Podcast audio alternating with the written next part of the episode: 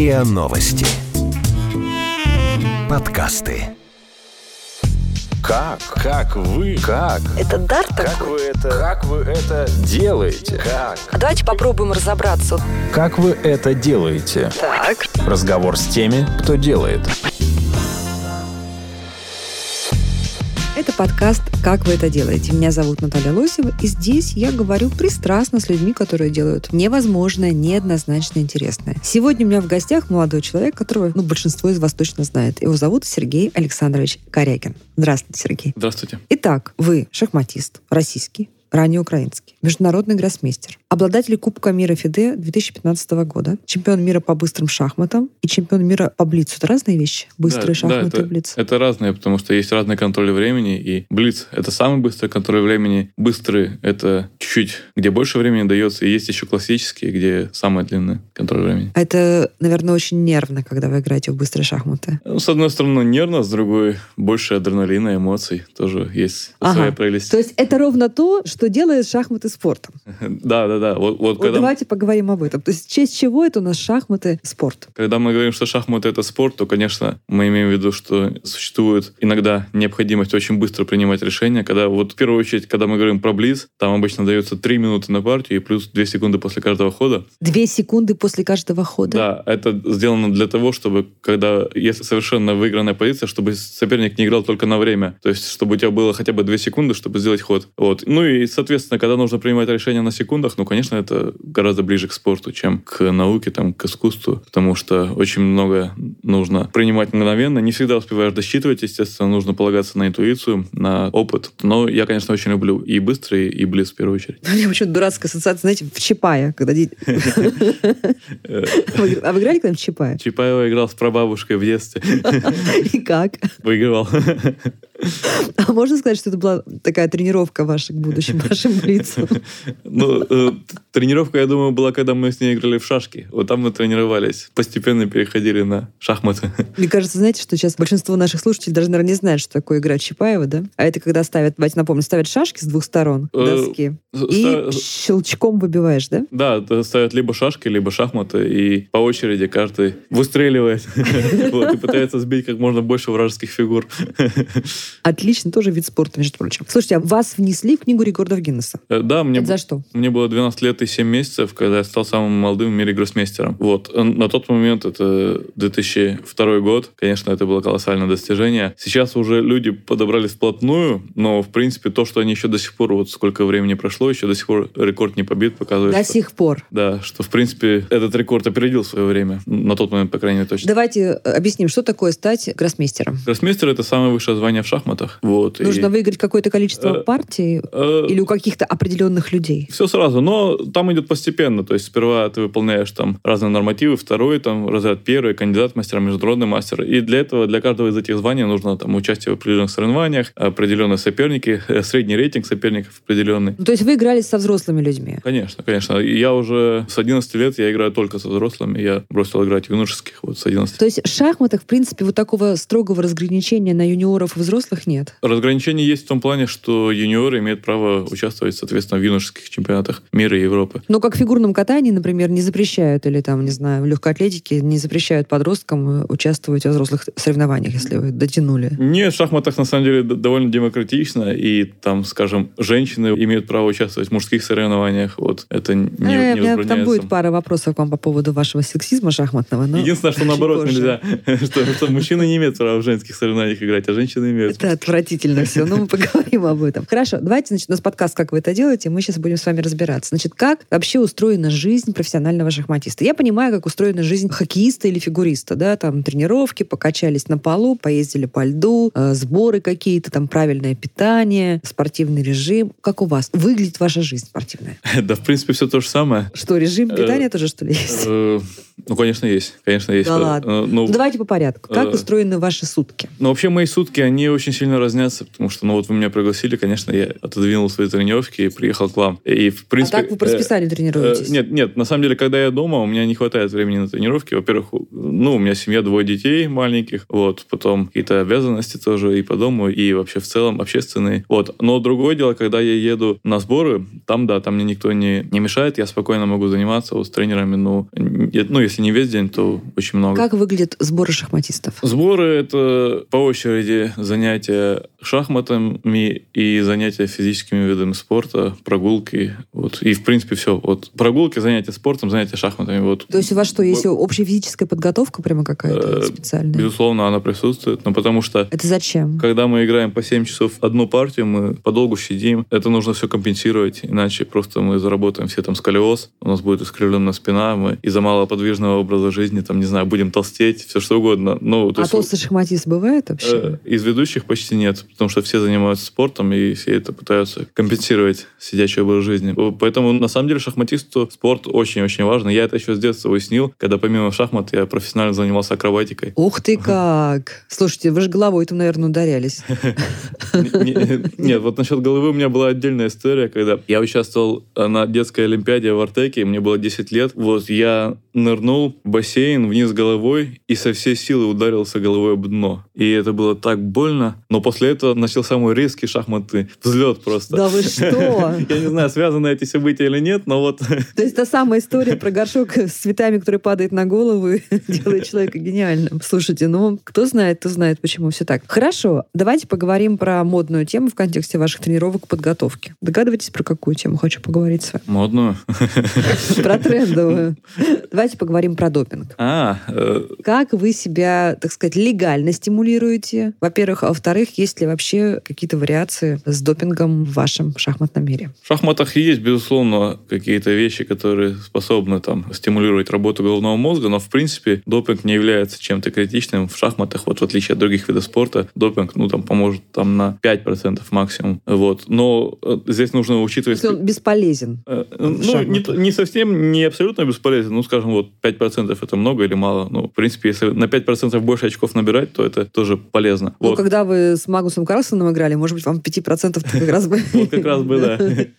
Не хватило, да. Не хватило. Ну, вот как раз во время матча с Карлсоном у меня была поддержка от Российской шахматной федерации, и они мне подарили самый лучший допинг, который только может быть. Это что же? Это банку черной икры. Да ладно?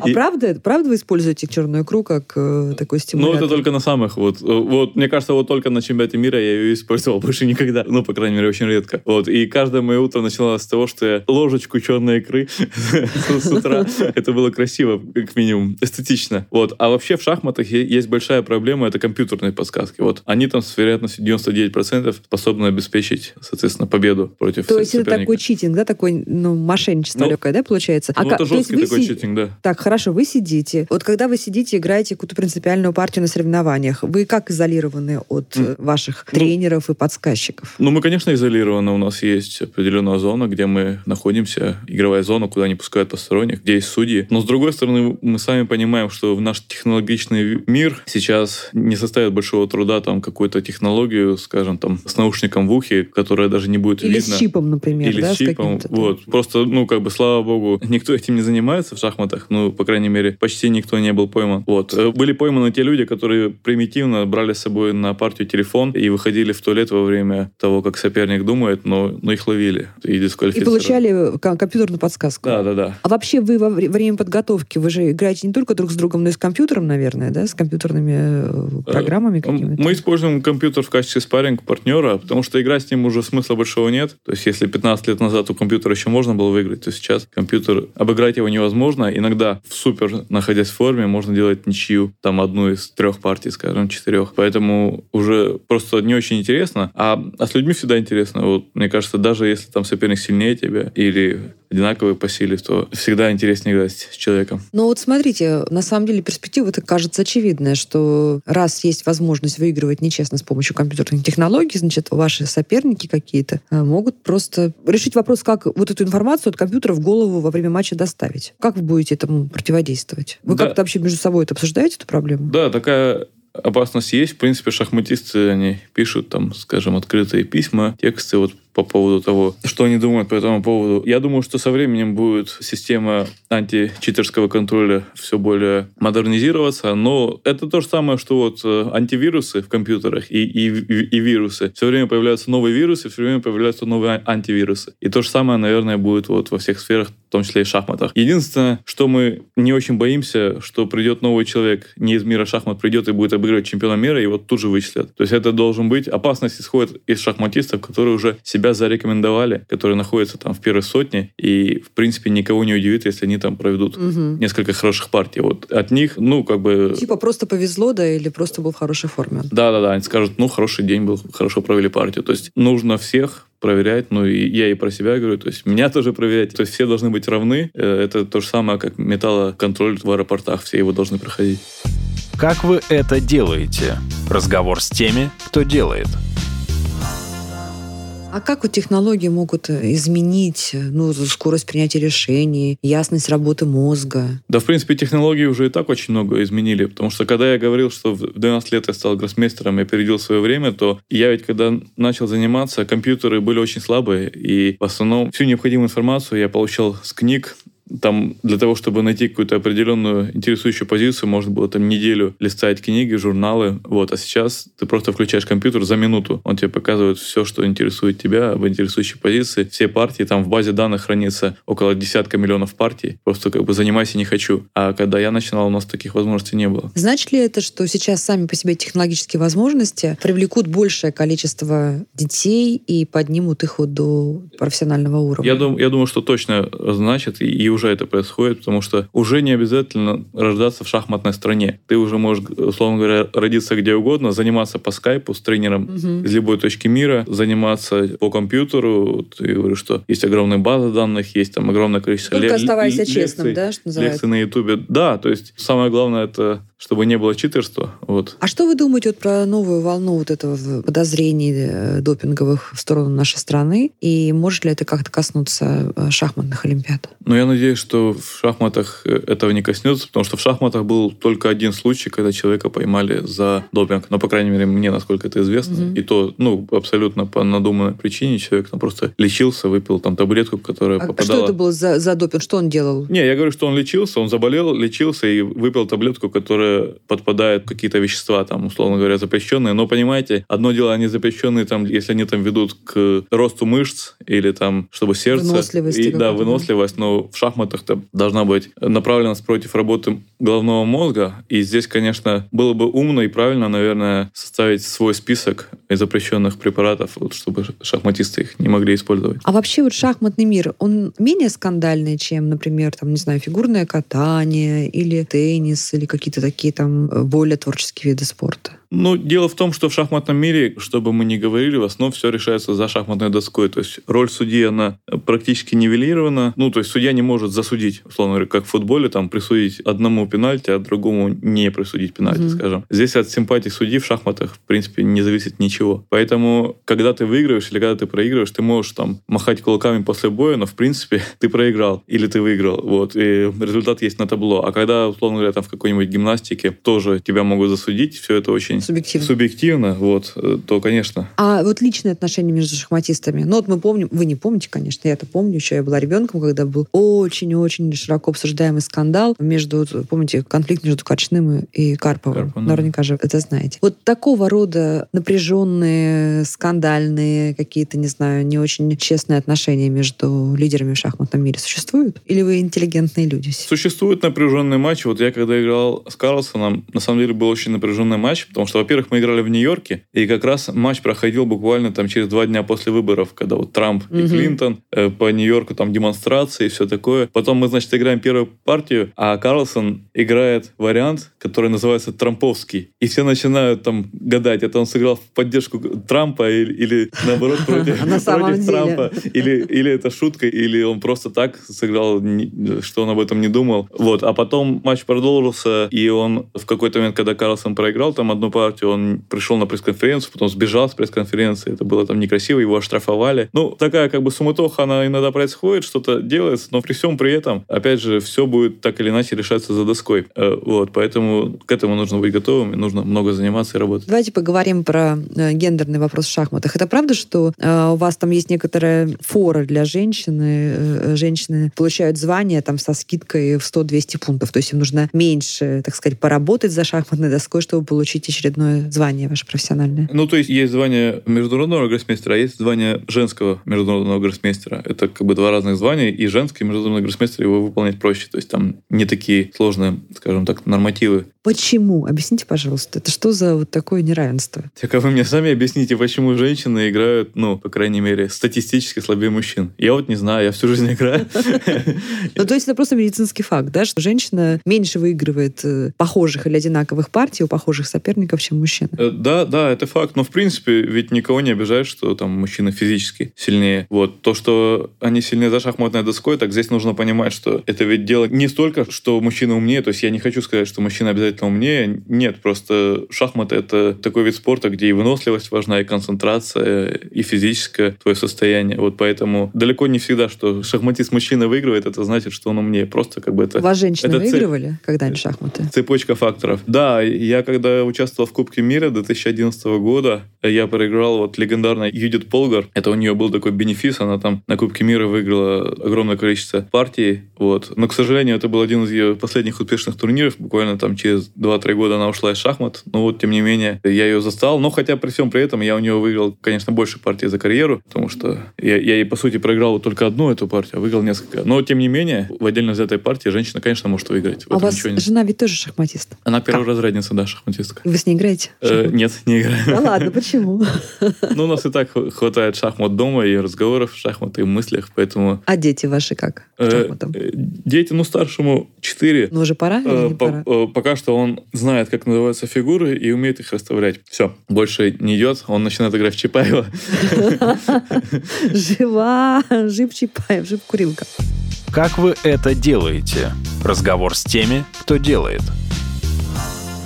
Хорошо, давайте вернемся к, э, к теме ну, равности и неравности в шахматах. У вас про есть турниры для лиц с ограниченными возможностями в шахматах? Ну, они есть, но проводятся, может быть, к сожалению, не так часто, как... А зачем вот это вот выделение? Ведь э, если у человека, там, не знаю, нет э, ноги, там, травмирована спина, это же никак особым образом не сказывается на ну, главном, так сказать, главном органе шахматиста, мозгах. Ну, с одной стороны, не сказывается, с другой все равно понятное дело, что чем ты как бы физически более в лучшем состоянии, тем тебе проще будет и, и сидеть, и играть, и так далее. Все, все связано в шахматах. Только в этом но, дело, да? Но могу привести приятное исключение, что вот Международная шахматная олимпиада, у нас есть своя олимпиада, она проводится раз в два года. Там есть несколько команд, есть команда слепых шахматистов, есть ну, команда инвалидов. Вот. И имею в виду, что в принципе там нет никакой, скажем, дискриминации, все играют друг с другом. Смотрите, вы сказали, что сейчас не обязательно родиться в шахматной стране, да, потому что глобализация, высокие технологии, по сути, разрушили вот эти физические границы для развития шахматиста. Ну, а, может быть, не до конца разрушили, но, по крайней мере, эти, ну, грани... эти границы уже размыты, да, и всегда можно путешествовать. И... Ну, вот смотрите, мне мои коллеги дали такие цифры. Они посмотрели список шахматистов ФИДЕ и увидели, что больше всего представителей в этом списке, а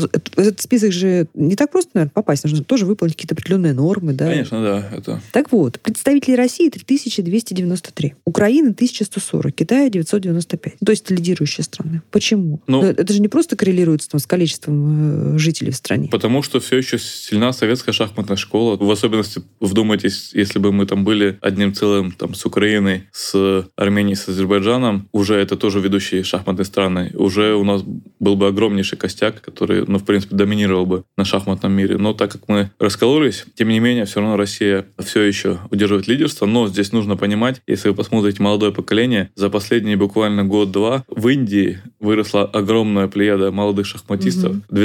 12-13-летних гроссмейстеров тоже. Ну, они там чуть не побили мой рекорд, почти побили вот по, по самому молодому гроссмейстеру. Но дело даже не в этом, а в том, что я вижу в этом потенциальную угрозу и опасность, потому что э, пока что им 12-13, да, их можно еще обыгрывать, но, скажем, через 5-10 лет, если мы не вырастим новое молодое поколение со своей стороны, то нас будут постепенно вытеснять. Я не говорю, что это произойдет за один день, но тенденция будет именно такая. А что нужно, чтобы удержать лидерство советской школы? Ну, теперь российской школы. Нужно растить молодое поколение, должны быть занятия, ну, соответственно, с детьми поставлены на... Но сейчас же есть какая-то программа, что чуть ли не в каждой школе должны быть шахматы или, или там в каких-то регионах. Понимаете, шахматы в школах, программа, она скорее для популяризации шахмат, для того, чтобы... Это как целом. физкультура и большой спорт. Да, это как физкультура и большой спорт. А чтобы Мгм. профессиональные занятия шахматами уже нужны другие, скажем так, нормативы, и ну, нужно не один или два раза в неделю играть, а гораздо чаще. Вот. Ну, в принципе, конечно, какие-то вещи происходят. Есть там Сириус, в котором проходят шахматные э, смены,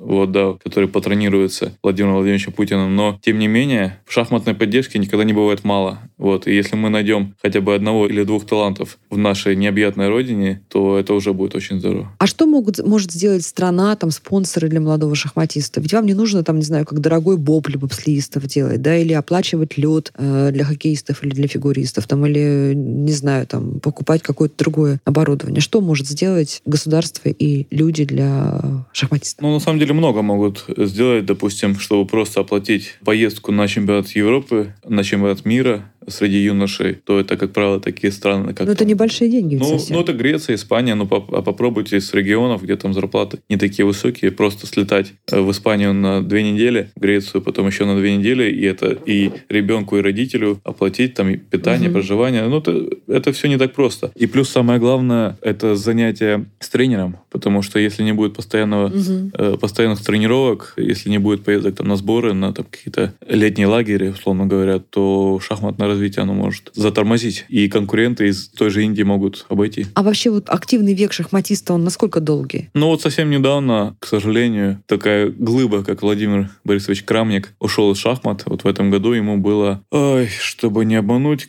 где-то 45 лет. Вот. И я думаю, что лет до 35, до 40 можно играть спокойно, но потом уже сложновато, уже нужно все больше тратить времени. И, в принципе, понятно, что всю жизнь потратить... ты уже не так быстро реагируешь, да, не, Э, та- не так быстро думаешь. Э, Да, да, проблема. да, да, потому что, потому что молодым понятно, что все это дается легче, быстрее, у них мозг э, соображает быстрее. Вот более опытные шахматисты могут за счет опыта, за счет там знаний больших э, как-то удерживаться на плаву. Но в принципе тенденция такая, что шахматы все молодеют и молодеют. Скажите, а куда может шахматист, который завершает свою шахматную карьеру, применить вот эти свои совершенно удивительные навыки? Да? Вы же там умеете просчитывать кучу каких-то комбинаций, вы носите в голове миллион вариантов, э, у вас навык э, тренированного быстрого реагирования. Куда-то это можно применить, Ну, как тут- мирный атом?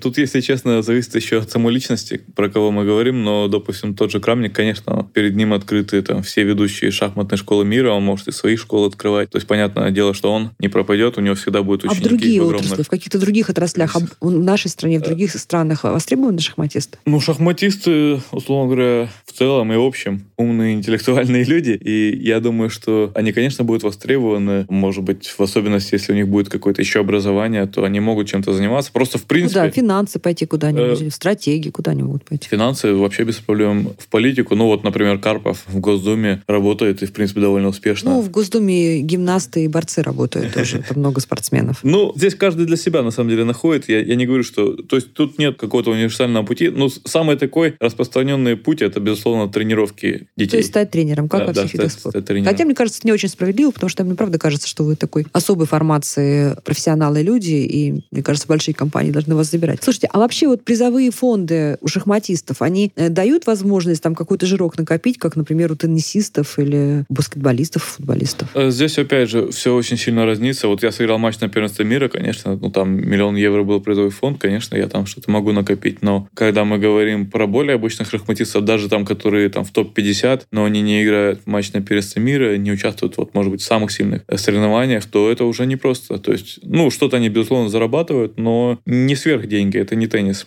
и не футбол. А можно быть э, действующим профессиональным шахматистом и работать где-то еще параллельно? Работать на постоянной основе точно нет. А, условно говоря, если есть какие-то там, может быть, финансовая смекалка или что-то еще там, заниматься условно там трейдингом, это можно, но... Кстати, да, вы же должны хорошо играть на биржах. Ну, Играете? в принципе, я, я знаю шахматистов, которые очень хорошо играют на бирже. А вы пробовали? Э, по чуть-чуть, без фанатизма. То есть, ну, что-то я там даже заработал, но, в принципе, я понимаю, здесь дело просто моей вовлеченности. Понятное дело, что если я буду тратить там 24 часа в сутки, я, окей, может быть, буду хорошо зарабатывать, но с шахматами придется закончить. И поэтому я пока концентрируюсь на шахматах, но потом, потом посмотрим. Класс. Слушайте, вы ведете активно свой Инстаграм. Вообще вы его ведете или ваша там команда, пресс-служба? Э, Инстаграм в основном веду я, хотя помогает супруга и помощница. Зачем вы это делаете? Делаю для того, чтобы развивать соцсети, чтобы рассказывать, как здорово играть в шахматы, чтобы привлекать побольше детей и вообще любителей Ну, шахмат. то есть такое миссионерство, или это все-таки еще инструмент заработка? Я не скажу, что я какие-то там особо деньги зарабатываю на Инстаграме том же. Ну, то есть в какой-то момент мне, конечно, предлагали рекламу, когда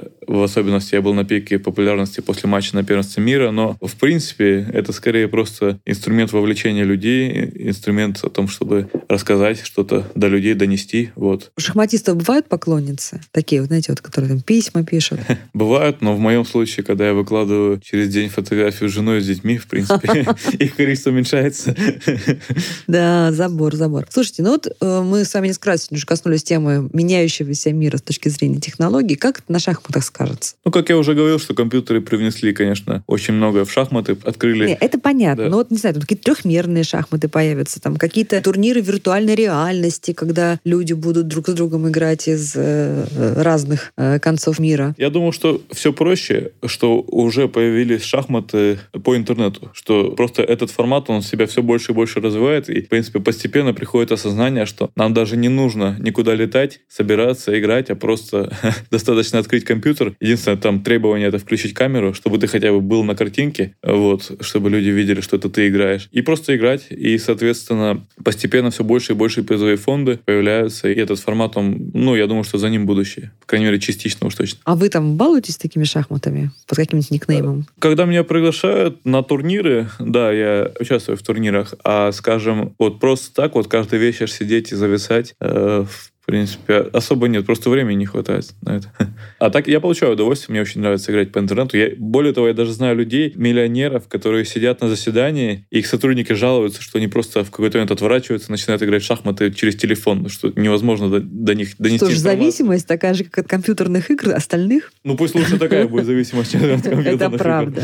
Это правда. Слушайте, а могут как-то правила шахматных турниров официальных поменяться вот под э, воздействием всех этих перемен? В принципе, э, существуют так называемые шахматы Фишера, где чуть-чуть другая начальная позиция, нет уже той наработанной теории современных шахмат классических, которая наработалась там за последних сто лет. В принципе, это имеет право на существование. Но пока что это, этот формат себя еще не так зарекомендовал, как обычные шахматы. Ну, то есть в целом шахматы пока еще не устарели, да? Вот Э, Они не устарели, в принципе, пока что не похоже, что они устареют, потому что компьютер все больше и больше новых возможностей открывает. И шахматы, там, скажем, в отличие от шашек, и еще пока компьютер не просчитывает, ну, причем так, еще долго, наверное, будет не просчитывать. То есть не все-таки есть шанс у компьютера выигрывать. Ну, Э, Шанс исключительно теоретический, потому что когда ты играешь с компьютером, который просчитывает несколько миллионов вариантов в секунду, то окей.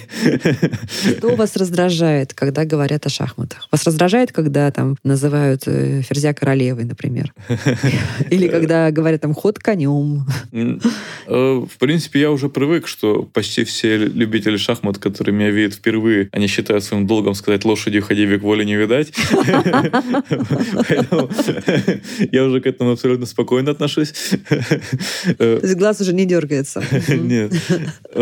Вот, потом раньше была, ну, скажем так, э, прослойка общества, которая думала, что шахматисты — это ботаники, что они думают только о шахматах, и что им больше ничего не интересно. Сейчас уже не так, кстати говоря. Вот я могу поблагодарить любителей шахмат, все меньше и меньше людей, которые так думают, поэтому я считаю, что это значит, что мы хорошо делаем свою работу.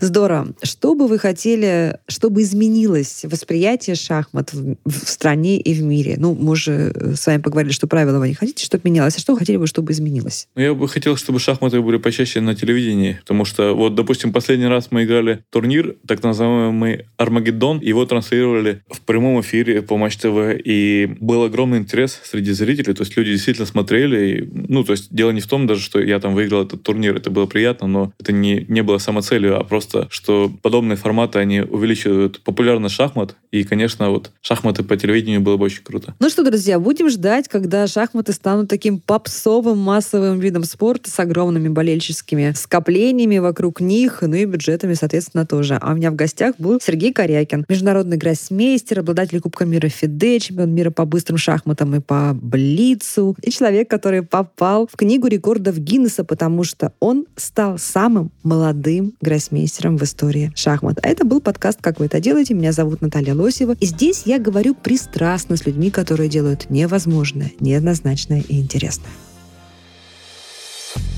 Вы слушали эпизод подкаста «Как вы это делаете». Автор и ведущая подкаста Наталья Лосева. Подписывайтесь на подкаст на сайте ria.ru в приложениях подкаст с Web Store и Google Play.